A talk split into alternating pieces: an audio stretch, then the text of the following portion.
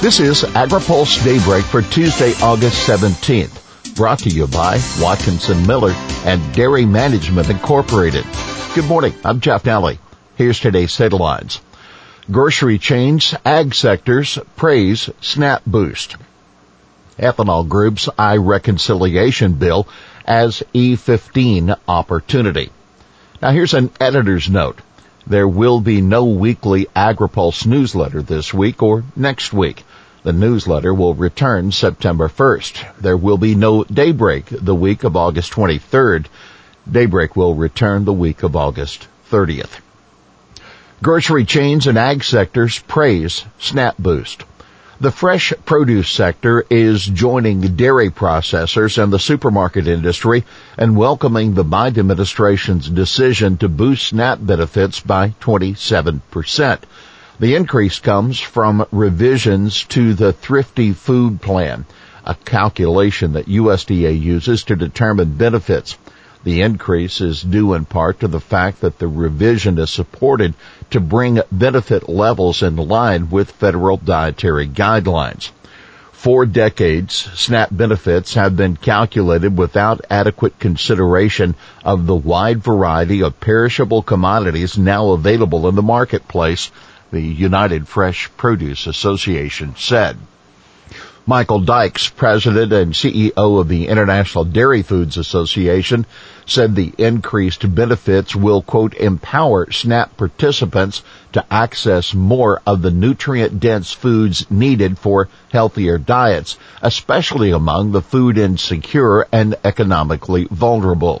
The Food Marketing Institute, whose member companies include grocery chains, Walmart, Kroger, and Amazon, all praised the increase. Now take note, both House Republicans and the Trump administration battled to get provisions in the 2018 Farm Bill to cut the cost of SNAP. Instead, a little notice provision was added to the Farm Bill that required USDA to do the update to the Thrifty Food Plan that was announced on Monday.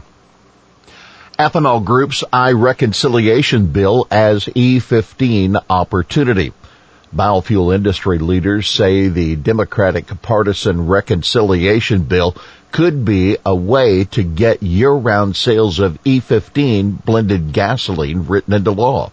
American Coalition for Ethanol CEO Brian Jennings says the industry is looking for any opportunity to include text in legislation heading to President Joe Biden, whether that's through reconciliation, a bipartisan bill, or an appropriations bill. We've got to find a solution, a fix to this issue before we get to the May, June of 2022, Jennings told AgriPulse. In a three to zero decision in July, federal judges ruled the legislative text in the renewable fuel standard is insufficient to support a regulatory waiver authored by the Trump administration that allowed E15 to be sold during the summer driving season. By the way, ACE is hosting its 34th annual convention in Minneapolis Thursday and will highlight the benefits of how biofuels can help reduce carbon emissions. We'll have more AgriPulse Daybreak after this. Located in Washington DC, Watkinson Miller has been providing legal services to the agriculture industry for more than 30 years. The attorneys at Watkinson Miller possess a unique combination of knowledge, skills, and experience working with commodity boards and their partner organizations and the U.S. Department of Agriculture. Watkinson Miller is proud to serve the agriculture community by delivering top quality legal services that achieve cost effective results. Welcome back to AgriPulse Daybreak. APHIS seeks comments on soybean containing BT protein targeting nematodes. The Animal and Plant Health Inspection Service, or APHIS, has released draft documents on a petition from BASF seeking approval for a genetically engineered herbicide tolerant soybean variety that is resistant to soybean cyst nematode. GMB 151 soybean expresses CRY 14AB-1, the first BT protein targeting nematodes to be commercialized.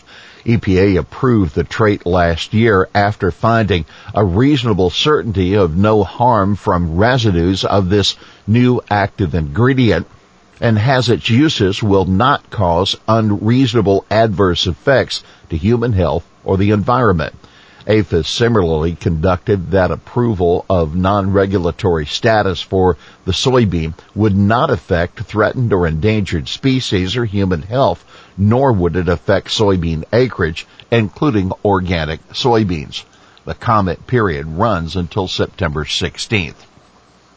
Idaho couple still in limbo over impact of wetlands.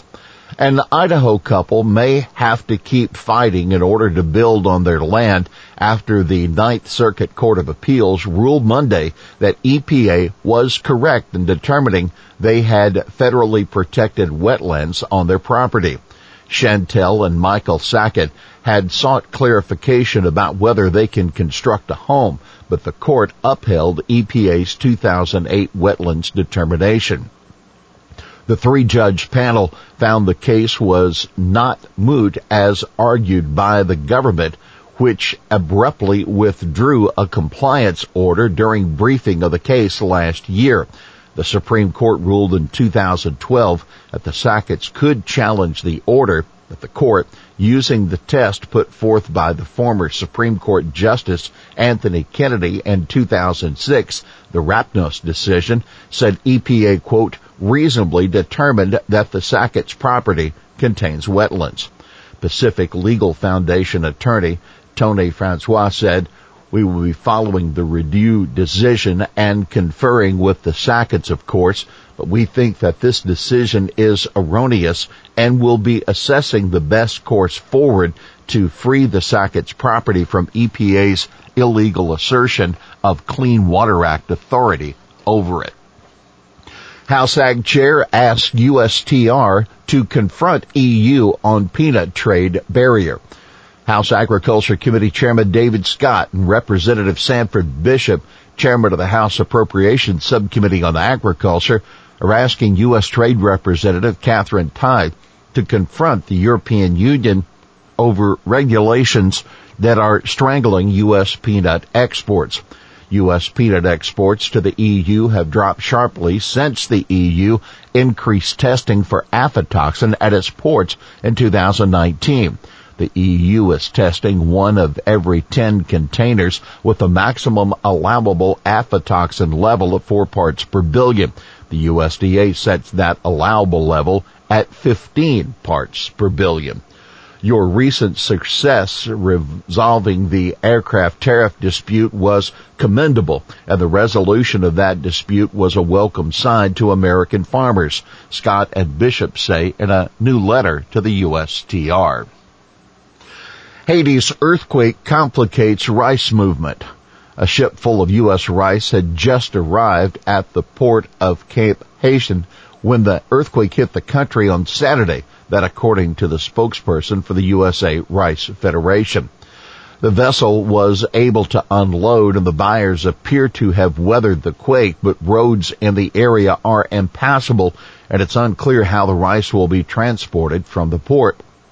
Deputy Secretary of State Wendy Sherman spoke to Haitian Prime Minister Ariel Henry and assured him that the U.S. is already putting resources in place to support Haiti's emergency response. That according to a statement released on Sunday. Well, that's daybreak for this Tuesday, August 17th. Brought to you by Watkinson Miller and Dairy Management Incorporated. For the latest news out of Washington, D.C., visit agripulse.com. For AgriPulse Daybreak, I'm Jeff Daly.